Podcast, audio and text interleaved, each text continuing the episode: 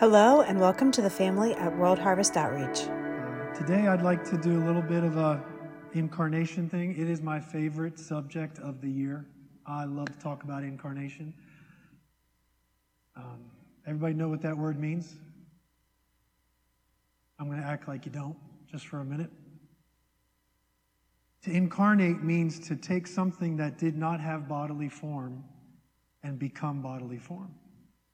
Something that was invisible or inanimate suddenly becomes animate, suddenly becomes visible, suddenly becomes known.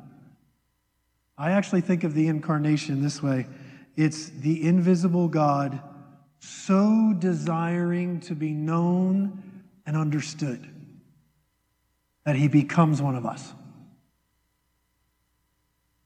That's my favorite definition. I'm not saying that's the only or the definition, but it's my favorite one. It's my Father, my loving Father, so wanting me, you, us to know Him that He becomes just like us. He doesn't want any mystery anymore. He doesn't want any cloud, no veil, no darkness, no uh, misconstrue, misunderstanding, nothing. He wants to show up in bodily flesh and say, Here I am. What do you want to know? I feel like that's what the incarnation is to me. And for me, it's the greatest miracle of all. I really do. I, it, it rivals the one where God dies and resurrects, it rivals it. But the fact that God, the divine, desires to so connect with us that he becomes like us, literally dwelling in the very flesh we dwell in. I just, it is the ultimate empathy. Think about it. I'm not sure there's a greater gift any of us could give someone else than to take the perspective that we normally have. What's the perspective we normally have? Centered on myself. That is your, in case you were wondering, that is your normal perspective. The entire world revolves around you. That's your normal perspective. Empathy is your ability to take that perspective and put it centered in someone else. Instead of centering it on yourself, you center it in someone else, and then you look at the world from their perspective and you begin to feel something different than if you were centered in it on yourself. Has anybody ever done it before? Does it change your perspective of things when you do it? Oh my gosh, does it? I immediately love someone more when I intentionally center myself in their perspective. Anybody? Yeah. It is so easy to have division and to have your judgments and your reasons for why you need to be separate or you feel a certain way when you stay centered in your perspective. The moment you step into someone else's shoes and you turn around and you look at the world, let alone yourself, that's something. To stand in someone else's shoes and look at you, that'll wake you up. But man, God did that voluntarily. And not only did he do it, like when I think about incarnation, I think about like, like if I was in charge of incarnation, I would show up at 30 years old. I mean, why go through birth? Why go through teenage angst? Hello? Come on. Why go through having to learn stuff from mom and dad? I am the divine here. I would show up at 30 and say, Yo, here I am, deal with this. I'm going to grab some disciples, I'm going to teach them a bunch of stuff, and then I'll do the death thing. I mean, I think you get my point. But there's something mysterious yet glorious about him coming as an embryo. It. Mm the divine so decreases himself that he literally becomes the seed that fertilizes an egg. Is that incredibly glorious to anyone? Do you remember what Ben was talking about last week? He's as, remember what he said? Yeah, he's as big as he is small, or would you say it the other way? Yeah, that's what I thought. He's as big as he is small. So he has no problem. The grandest king of all kings, father of all creation. And when you think of creation, you probably think of what? Just shout out something. Earth. Does anybody else think of space? Yeah. Galaxies and crazy stuff that Star Trek hasn't even gone to yet. He is the father of all of that, yet he also decreases himself to the size of a microscopic seed, small enough to get inside Mary's ovum. Is it an ovum? Is that what it's called? Help me out. What's the egg called? Egg. Okay. It's trying to be all scientific for y'all, but no, don't let me do that. I, I that incarnation, that part of the incarnation will forever boggle my mind. Show up as 30, show up, you know, long hair, glowing, the man, do your thing. I mean, he is of the order of Melchizedek, right? If you, if you want to be a little biblically scholarly, he was of the order of Melchizedek. That's what Hebrews says. And, and eh, the, the beautiful thing or the incredible thing about Melchizedek, everybody know what I'm talking about when I say Melchizedek? He showed up and talked to who? Abram, right? Yeah. Okay, it says that he had no beginning and he had, like, no one knows where he came from. He just shows up in Scripture and then he leaves. Okay?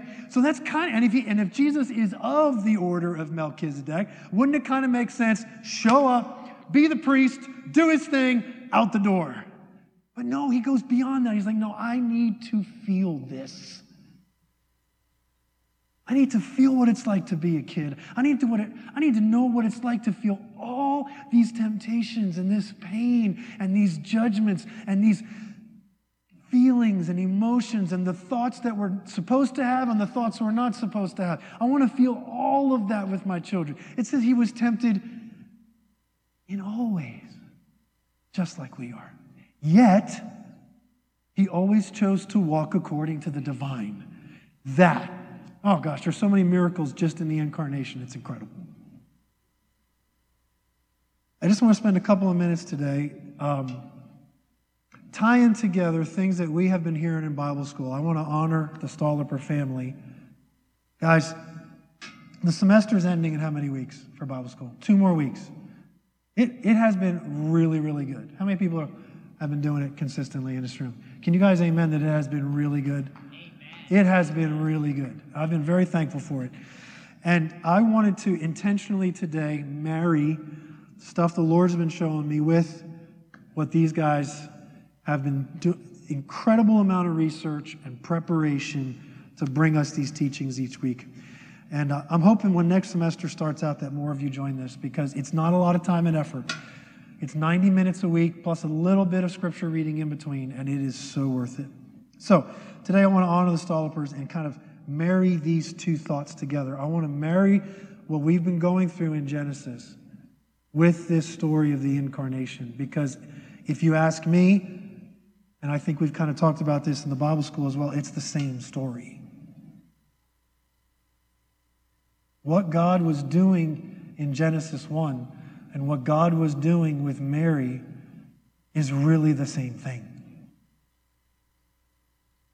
So just a couple quick verses. Did you get those, Mary? Or you, got them, Nick? Okay. I wasn't sure who was back there. All right. So Luke chapter 1, we'll start there. These are like obvious Christmas, okay? So just go with me. I'm going to not be like Ben. I'm going to use the actual obvious scriptures of Christmas, not Second Kings Christmas story. Try to make something, say, it was really good, actually. Yeah, it was really good. Mary said to the angel, How can this be? Now I'm jumping in the middle of the story. Everybody knows Gabriel shows up to Mary, right? Do I need to do the whole thing with you? I read the Christmas story to my children and family every year. Uh, right before we open presents. It's like it's my one moment to like remind my those really little kids what the heck this is really all about before they go nuts with presents. That's what we did every year. And now they actually asked me to do it, which I think is pretty great. So this is right in the middle of the story. Gabriel shows up and he prophesies to her that you are going to bear the Son of God. And Mary says to the angel, How can this be since I am a virgin? Now, this, just stay, stay, stay, stay, stay, go back, go back, go back, go back, go back. Thank you. That whole fade in, fade out thing kind of makes it hard to just jump back. Notice that. Mary said to the angel, How can this be since I am a virgin? I want you to think about biologically, medically, the, the womb of a virgin. Nothing has happened inside of that womb yet, other than, I mean, I think she was around 13 years old. Am I right on that? Bible scholars ish, 12, 13, somewhere in there. Okay. So, it, again, we don't know this for a fact, but she's probably just starting to ovulate ish. Am I right on that? I haven't been a woman. I need a couple women doing this for me, okay? I mean, I can be empathetic to a point. Thank you. So she's probably just starting to ovulate. Not even sure if she has or not. Maybe she doesn't even haven't even done it that yet, you know, gone through the whole cycle yet. And so the angel shows up and says, Hey, you're gonna have a child. Like, and how can this be since I am a virgin? It goes beyond just I haven't had sex yet. It goes beyond the fact that this womb's and and my my organs have not experienced anything like this before. And then an angel shows up and says, Things like this are going to happen inside of you, in those places where no action has happened yet. It, it kind of it would kind of startle you just a bit let alone an angel showing up, okay? And I, we don't know if he showed up shining and woo, you know, music in the background like the movies do, or if he just shows up like Jason. Just walks in the room, hey, Mary, you know, with Jason's voice. Could you just hear it? Say, hey, Mary, Jason. Yeah, could you just hear it? Wouldn't that be great? hey, Mary. I mean, because it says, how many times have we entertained angels unaware? Just walking around us. Heck, who knows? Bob Wright might be an angel, and you guys are missing out. I mean, the shining that comes off the top, you know, could be a hint. Mary said to the angel, How can this be? That's crazy enough. That's startling enough. Then, for the message to be this not for the message to be, hey, I need you to go tell everybody that the Son of God is coming. That'd be one thing. Okay, the Son of God is coming. That was kind of John the Baptist's job. Mary had a little bit of a different job. She was going to be the highway in which he walked in. Amazing. How can this be? I am a virgin. This womb, maybe again, we don't know, but maybe it's never even produced an egg yet, hasn't even released its first egg yet. Yet you're telling me I'm going to bring forth the Son of God. And he actually, uh, I didn't want to go all that, but I think it, it kind of, in the original language, actually speaks to real soon. Because later on it talks about your, uh, is it cousin Elizabeth is already pregnant? So we know it's happening soon because while they're pregnant, uh, Mary walks in and, you know, the baby jumps and all that kind of stuff. So, anyway, you know it's imminent when the angel is talking to her. This is not going to happen in a year or two, this is going to happen soon. All right, 35. The angel answered and said to her, The Holy Spirit will come upon you, and the power of the Most High will overshadow you. Again, there's the, that repetition we've talked about before. When you hear the same thought repeated, very close to each other. This is emphasis. It's a, it's a scriptural declaration of, hey, this is really important. Pay attention. The Holy Spirit will literally envelop you. And not just you physically. Like, you have to think about it. This, I actually can kind of picture the Holy Spirit not too dissimilar from the Spirit hovering over the surface of the waters or over the deep in Genesis chapter 1. Can you just jump there really quick? We're going to come back to verse 35.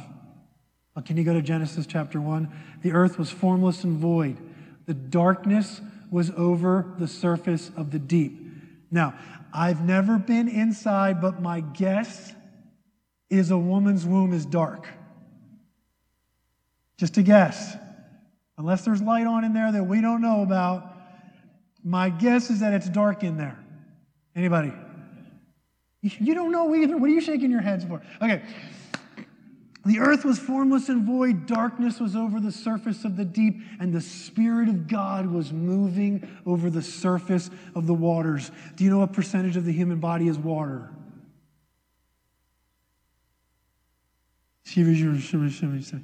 70 something percent ish. Yeah, see, this is like this is like biology 101 people. Uh, you should be thanking me for this. This is like free. You didn't have to click on YouTube today. You get this. All right, so the Spirit of the Lord is moving over the surface of the waters. The Holy Spirit will overshadow you. The power of the Most High will surround you. Do you see the similarities here? Do you see how, in the same way that the, the God of creation is hovering or moving over the surface of the waters? Now go back to verse 35 of, Luke 1. The Holy Spirit will come upon you, the power of the Most High will overshadow you, and for that reason, the Holy Child shall be called the Son of God. Jesus. I just want to, I just want to rest in those words. Holy Spirit will come upon you, the power of the Most High will overshadow you, and for that reason, the Holy Child shall be called the Son of God. So, like, I, am seeing this correlation between how creation began and how the incarnation begins. Holy Spirit hovering over the formless deep, this chaotic mess that has never produced anything, or at least to this point, has produced nothing. It's dark, it's formless, it's void, is what it says in Genesis 1. Not too dissimilar from the virgin's womb that has produced nothing. It's dark, but there's so much potential. And when I look at Genesis 1 and I read the Christmas story, I feel like the, the, the, waters that the Lord is hovering over in Genesis 1 and the womb of the Virgin Mary both are like bubbling with potential. And the Lord is like, I can't wait. Something incredible can happen right here. And it's just a 12, 13 year old girl. How many 12, 13 year old girls are walking around thinking, I can be something incredible? Something marvelous will come out of me. No, most 12, 13 year old girls are thinking to themselves, Am I worth anything? Do I have any value to anyone? And not only that, but 17 million thoughts crisscrossing the, the screen of their mind all at the same time. How many people were 13 year old girls before? Am I right or am I wrong? Yeah? And every time you encounter somebody, you're thinking a thousand thoughts of what they're thinking about you. Yeah? That formless, chaotic void, all that stuff going on on the inside of her. And the Lord is hovering over it. He says, I'm going to overshadow you. I am going to take this chaotic mess of what's happening inside of you. I'm going to hover over that womb that's never produced anything. And I'm going to do something so holy, it's going to change the course of history forever. Just like in Genesis 1. Mm, that's powerful. I love it. But there's other, like, there's other characteristics. There's other, like, these similarities. So we're in Luke 1. We did that one. Uh, we've done Genesis 1. Uh, let's go back to the Genesis 1 now. I'm jumping back and forth between these two stories. So the earth was formless and void. He was sur- over the surface of the deep. He was moving over the surface of the waters. Another word is brooding. One of some of your Bibles might have brooding. Even some of them have hovering. The idea is that God is, um, he's not stagnant. He's like, he's thoughtful. He's planning. He's strategic. He's, oh, I don't know. What are words are where like when you're looking at something, you haven't started it yet, but you kind of have the end from the beginning in mind. Purposeful, anticipatory potential, hopeful.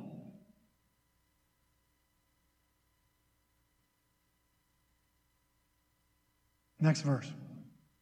Then God said, You guys know this, let there be light. Now, those of you that have heard this kind of teaching before, you probably know that in reality, in the Hebrew, the words let there be doesn't exist. In the original language, it says, Then God said, light. He just said light. Could you just hear the voice of the Father of all creation just say mm, light? And because he said it, it was. Isn't that incredible? Yeah, right? Yeah, he said light. He says, he, he could have said what's going to create light. He could have said what's going to eventually be light. Instead, he just says light.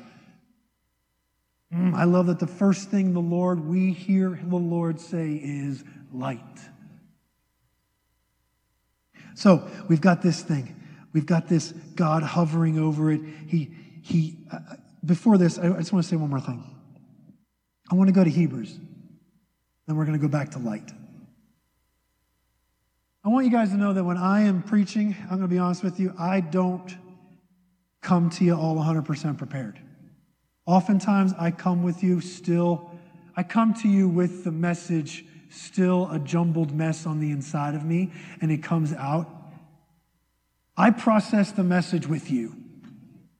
So that's why I'm never going to be one of those speakers that's got a million followers and views and all that, because it comes out guttural. It comes out instinctual. It comes out like, Oh, vomit. That's what I wanted to say. It's just like, Bruh. but I like processing it with you. I want it to kind of feel like it's still on the potter's wheel and it still doesn't have all of its form yet, but I want you to be with me because I feel like I'm birthing a baby every time I preach. So it's still like in there with me, and there's all kinds of gooey, illy luck stuff with it that you have to cut off and clean off some of you cook and eat later, weird. But anyway, look at this. Hebrews 1. Now, oh, sorry, 11 1. Now faith is the assurance of things hoped for, the conviction of things not seen. Pause. Just pause on that. Because we know a couple verses later in Luke 1, do you guys remember what Mary says after the angel is done? So Gabriel says this thing, says you're going to be pregnant, it's going to be awesome, your cousin's already pregnant, that kind of stuff. She says, like, she hears this 12, 13 year old girl, doesn't even know what the heck's going on in the world, all those crisscrossing thoughts, like we talked about, going across her mind. And she says in verse 38, Behold, the bond slave of the Lord, may it be done unto me. What's the rest? According to your word. Come on, how many 12 year olds in this room when you were 12 would have said that to a stranger who walked in and told you what they told you? Yeah, yeah, yeah, let's do that. That sounds like a great plan. I mean, that's the kind of faith. Oh, we're back on. Okay, so yeah, that's what she says there in verse 38. Now, faith is the assurance of things hoped for, the conviction of things not seen. In my opinion, my opinion only, this is not a biblical fact, my opinion. Mary is the Abraham of the New Testament. Abraham, it says, because the Lord shows up to him and says, Hey, get up and go. And Abraham says this incredible two letters Okay. And as a result of that simple okay, Abraham is now called for all generations the father of faith and yes, nations, but he's the father of faith. And Mary, after hearing something not too dissimilar from what Abram heard, says, Sounds good to me. I'm your bond slave. Whatever happens, whatever you say, let it happen to me. Mary is Abram. I just love it. I just, I don't know why that connection just sticks with me. And I love that a 12, 13 year old girl is the Abram of our generation. Isn't that powerful? Anybody else? Amazing. No, not some 30 year old stud, not some elderly 70 year old got my crap together, did a bunch of good stuff, and now I'm the father of faith. No, some 12 year old girl with all the crisscrossing thoughts and feelings. She's the one that brings forth everything else that will bless the nations of the earth, just like Abram did in the Old Testament. It's powerful. Uh, behold, the bondslave of the Lord. Okay. It's the okay of the New Testament, and it brings forth everything else that you and I enjoy today. Someone needs to honor Mary this morning. Just like the Jews honor Abram, Abraham, we need to honor Mary. Don't think it's time to start praying to her yet. Nothing like that. But I think she deserves some serious honor. Hello? See, like, like that's why I don't like to prepare everything before I. Like that just came as I was preaching. Like that's the kind of stuff that can just come as you're talking. Thank you, Jesus. Okay, anyway. I want to think about this for a second. In Hebrews, are we still there? Yeah. Faith is the assurance of things hoped for, the conviction of things not seen. Mary is the walking example of that in this story. Next verse.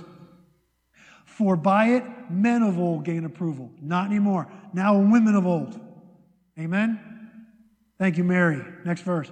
By faith, we understand that the worlds were prepared. Think about this. Now, this is the writer of Hebrews referring back to Genesis chapter 1. Get this. See this with me. By faith, we understand that the worlds were prepared by light, the Word of God. Not only the Word of God spoken, but Jesus, who is the Logos, right? He is the Word of God, not the Bible. You all right? Y'all okay? The Word of God is the person of the Lord, Jesus Himself. By faith, we understand that all of this that we see and the worlds beyond what we can see were prepared by, don't forget, prepared, brooding over the waters, preparing. Uh, what'd you guys say? Someone said a preparation over there. Someone said anticipatory or anticipation, hopeful, prepared by the Word of God. This is the phrase I want to get to. So that what is seen what is known, what we now know as the creation today, was not made out of things which are visible. Okay, so this is incredible. God decided, He looked at what He was brooding over in Genesis 1. He looked at it, and this is important. You guys have heard me preach about this before, but the actual word for waters in Genesis 1, you guys know it's not just nice, clean water that comes out of your Evian glass, right? Like the word for waters in the Hebrew of Genesis 1 is wastewater. It's the water you flush, not the water that comes up after you flush. He was hovering over, you know what it says, piss water.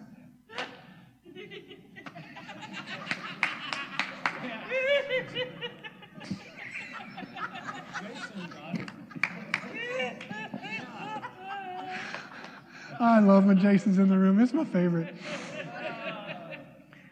That's what it means, guys. That's the word. Go look it up. Do not take my word for it. I mean this. Go look that up for yourself. Hebrew word for waters in Genesis chapter 1. You will see it. It's wastewater. It's not water you would want to do anything with. God looks at it.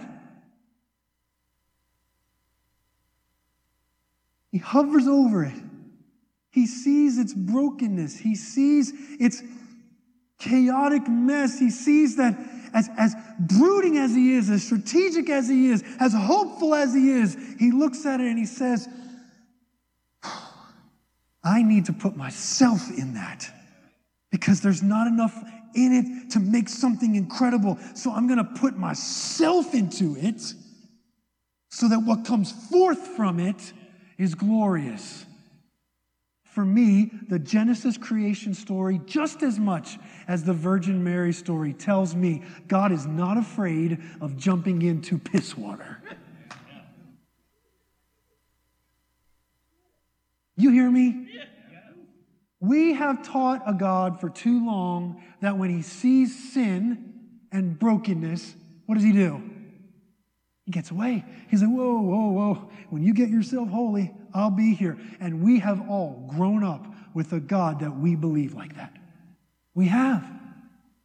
But there is a God, there is a Father who, when He sees you in your brokenness, in your confusion, in your addiction, in your self made disaster. How many people had? Anybody got one of those? I got one. In fact, I got a lot. I just got self made disasters. I feel like I am like, they need to make a poster about me. But it says, where sin abounds, so much more grace shows up where all of that piss water is. Jason, are you done yet? Okay. shows up in the midst of that, broods over it, and says, I'm going swimming. And he creates what we see today. He jumps into the water, jumps into your mess, and says, Light! And it just bursts forth. And all of a sudden, in the midst of your brokenness, in the midst of there is no way out of this mess, light comes, and you're like, Whoa! There's a way out? And he did it in Mary for, the, for the, all of humankind, for all of history, both past, present, and future. He screams inside of the womb of Mary, light, hope, there is a way. It's me. Mm-hmm. That's why, that's why he says, I am the way. And the only way he could be the way is if he literally jumps into the womb, jumps into the waters. You guys hear this? He can be the way only because he was willing to jump into the wastewater and join us. Mm. Okay, so, but here's even better. I didn't even get to this point yet. Mm. So that what is seen was not made out of things which are visible. Okay, so he looks at all that. He says, I can't do that. I can't just be like an artist who takes this stuff, does certain things, to certain things, certain things, and then wrap it up like a bow and then give it as a present to the world. He's like, I, I, I, can't do that. So, what I have to do is I have to take myself and I have to put myself into that, and then beauty will come forth from that. And if you think about it, that is the exactly what he did in Mary's womb. So, you got this egg. No sperm has ever seen, I, I'm just being real. Can we be real here today? No sperm has ever seen the inside of Mary. No seed has ever been thrown on that soil. How many more metaphors you want? So God says, I will be the seed. I will be that seed. And so he puts himself, uh, that's back to that whole idea of the God of all creation minimizing himself, decreasing himself. And that's why you can't think in terms of size and scope with the Lord. Like you can't think in terms of physical geography to think of his grandeur and his strength, because in the spirit, there's not that dimension. You know, you don't have geographical or geometrical dimension when it comes to size and breadth and depth. You have to think in terms of spirit. And because God is a spirit, he can be as grand as the universe or he can be as microscopic as a seed that can implant itself not just inside a womb. You got to go deeper than that. It has to go inside an egg. To think about that. And so there's nothing to work with in there. There's no sperm. Like, I think it's, uh, again, more medical facts. I believe it's 3 million sperm at a time are released each time that travel up to fertilize an egg. So we've talked about this before, if you've heard this before, but it's a miracle that you exist. You're one in three million. Okay? So that's the miracle enough. But if there's no sperm, God looks again and says, you know what? The way this is going to be holy is I'm going to put myself in that egg. So he works with nothing to create something. Lord, thank you. Thank you right now for doing that with Mary, for doing that back at Genesis 1 so that we can enjoy this beautiful thing that we live on today. Amazing. There's more. Okay, so like I, am seeing other connections here. You can just leave that up here now. But oh no, actually, I want you to go back to Genesis chapter 1, the light. Can we go back to light? Yeah. So then the first thing God speaks into the creation process is light. We know that. We talked about that already. And then, are you ready for that video? See, I'm even going to do, uh, I'm going to do your thing. I'm going to show a video. but this is really cool. Like, I'm doing this on purpose. This is about a six year old video. You probably have all seen this before. And you know probably what I'm going to show you if you've seen this before. But it's incredible. But in Bible school, several different times, Jay has shown videos of some pretty cool scientific stuff of the entirety of creation has sound. And they, they've created technology that actually records the sounds of the universe. Like, you just need to find it. It's incredible. I won't tell you more than that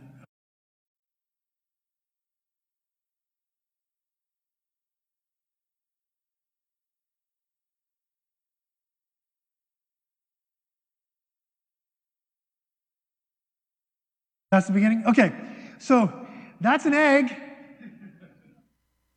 That's an egg. And I'm pretty sure that that little purple thing over on the right is the head of a sperm about to fertilize an egg. And those of you that probably have seen this before, again, it's six years old. It's only six years old technology that they were actually able to use fluorescence.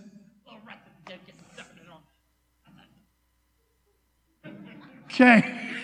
I don't know how that would get you going, but where they're actually able to now see different colors and they're able to, so in chemical processes, they're able to see when different parts of the chemical process happen.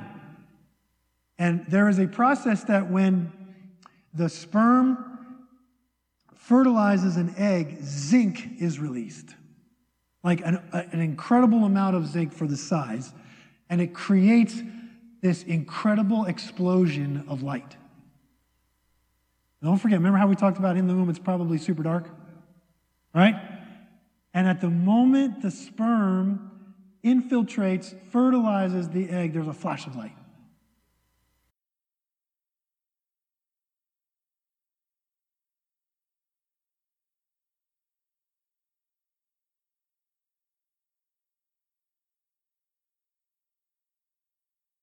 What was on the screen was this circle that was an egg and there was a, a, a swimming sperm, thank you. And as, as soon as the head of that swimming sperm broke the surface of the egg, it literally was like a uh, flash, like on a photo, like a light. And it, there was one where it was like nine of them, like nine circles on it, and each one got fertilized at a different time. It was like, like for me, when I see that and I think about God's seed fertilizing Mary's egg in the darkness. It's just like the scream at Genesis 1 light. And the Son of God shows up.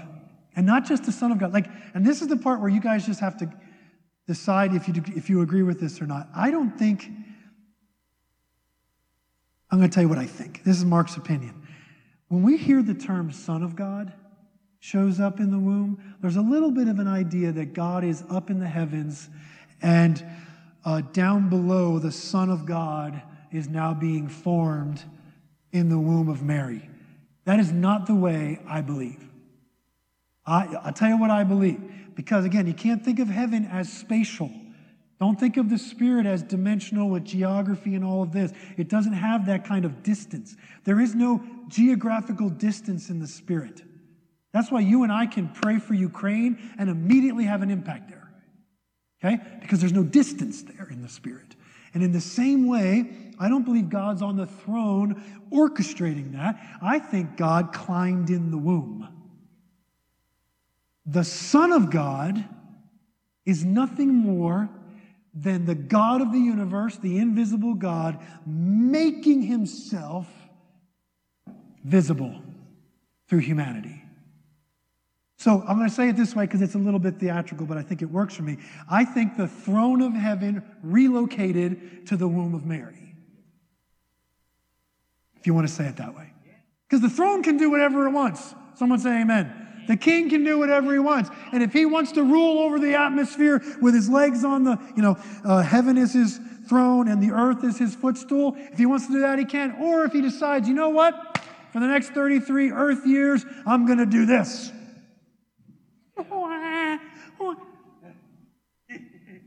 He can do it. Because when he broods and he thinks and he strategizes and he anticipates, he sees the end from the beginning and everything in between, and he says, I will do this. He's got a plan. So that's what I think.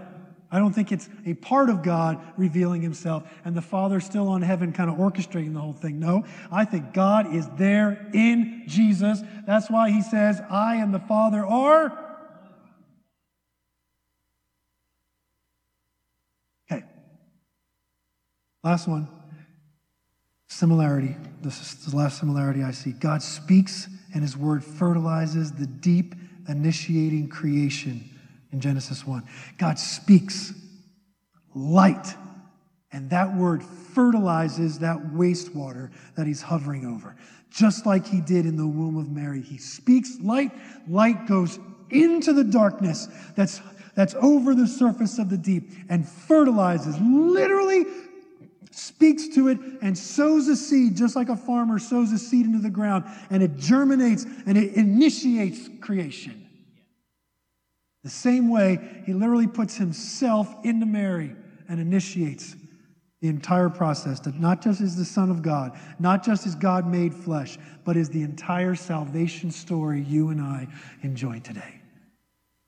It's incredible. I am so thankful, Lord Jesus, for this. Now I'm going to do Ben Delgado. Would you guys close your eyes and bow your heads?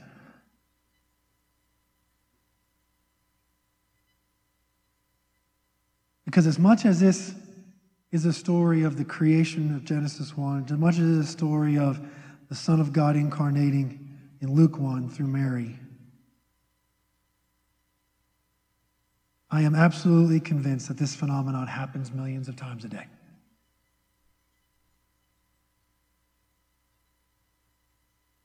God's Spirit enduringly hovers over dark chaotic situations. Always ready to speak light, hopeful. Oh, yeah, that chaos. Oh, that's crazy. Oh, I know, man. All that worry, all that fear, all that what if, all that. I get it, I get it. But light. He's hovering right now. You don't know your way out. You don't even know if there is a way out. It's been years in this. You wonder if the Lord's even there and the Lord is hovering. And you know what? Sometimes over these dark, chaotic voids where it doesn't feel like the Lord is anywhere close, sometimes He speaks Himself and creates, and you know, He speaks light and things change, and you've had it happen in your life in the past where the Lord just shows up and done incredible things. We can all testify to that. Then there's other times when it's really valuable and really important, like even more so. He says, Let us make.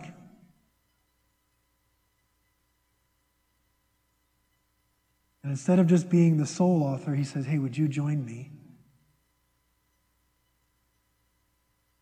in bringing light? Let us make. And I think that's the fun stuff. I think when the Lord shows up hovering over it and then calls out to you and says, Hey, hey, hey, hey, come here. I think we can start something new together right here. Are you kidding me? Right here? This is trash. This is empty. I just need you to fix this, God. No, no, no, no, no. Fixing it is to try to take what's already here and somehow bind it together to make something beautiful. That's like, that makes a nice movie. I, I want to do something better than that. I want to start new right here. And I want you to come here at my right hand in the midst of this dark, in the midst of this chaos. I want you and I together to make something new here. This right here, you and I can start something that your children and your children's children will talk about and say, when mom or when dad or when so and so did this, our lives were changed forever right here.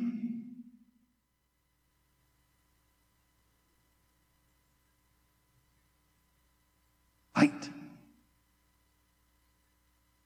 The incarnation is happening all around us all the time. God is jumping in to the wastewater, to the pain.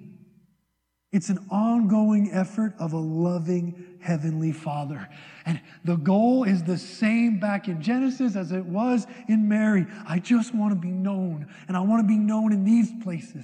I don't just want to be known on the mountaintops where it's all feeling great and you hear all of the accolades. I want to be known in your pain. I want to be known in that deep place. I want to go there and I want to meet you there, and I want to say, let's start again. I want you to know that you are loved and that you are worth getting up out of this mess and starting new with me.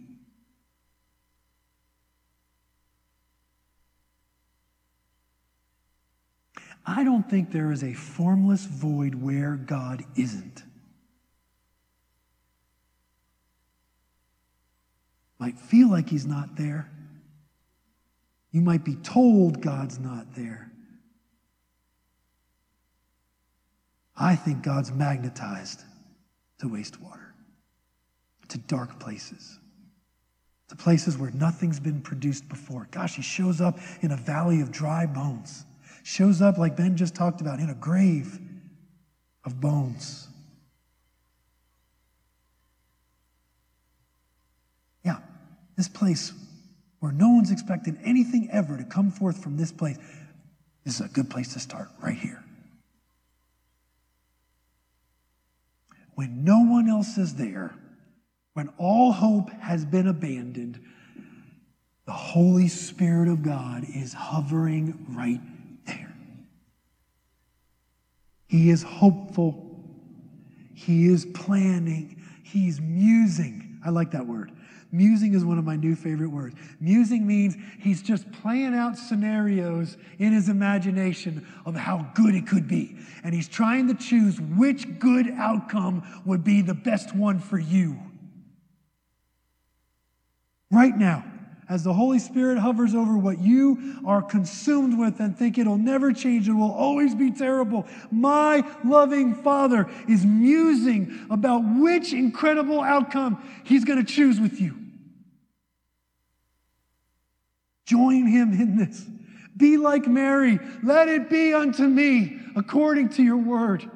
Let Christmas happen now. Let Christmas happen in July. Say yes to the hovering voice that screams light into the midst of your darkness.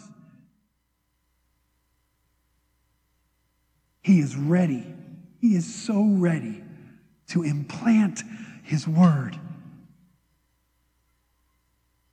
and initiate a brand new life.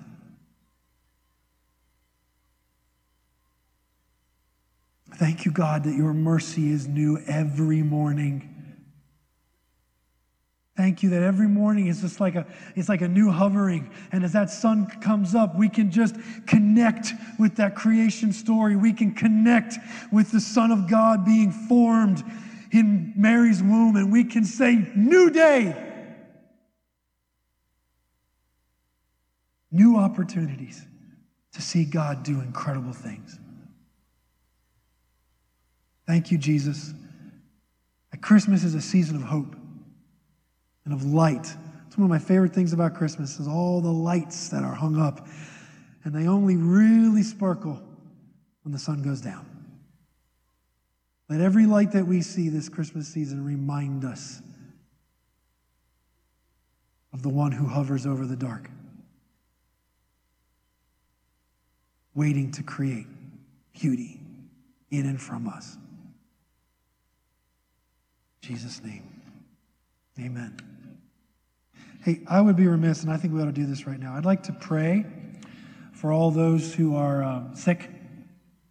Uh, there was a lot of them. Uh, I had one family reach out to us last night and say, "Please pray for our family." Three of us, three of the four of us, are really down. So, would you just join your faith with mine and declare over these families and over our area, Father? I declare, I speak with faith and hopeful anticipation of health and wholeness in Jesus' name over families, over individuals. I speak to lungs, I speak to digestive systems, I speak to noses and throats. Be healed, be restored in Jesus' name. Infections be overcome by light and life found in Jesus. We declare, Lord God, healing in the lives of our friends and family all across this area, Lord God. In Jesus' name, amen. Love you all. Have a great week. World Harvest Outreach is located in Chambersburg, Pennsylvania, but we have family around the world. To connect with us, visit us at whocenterpa.com.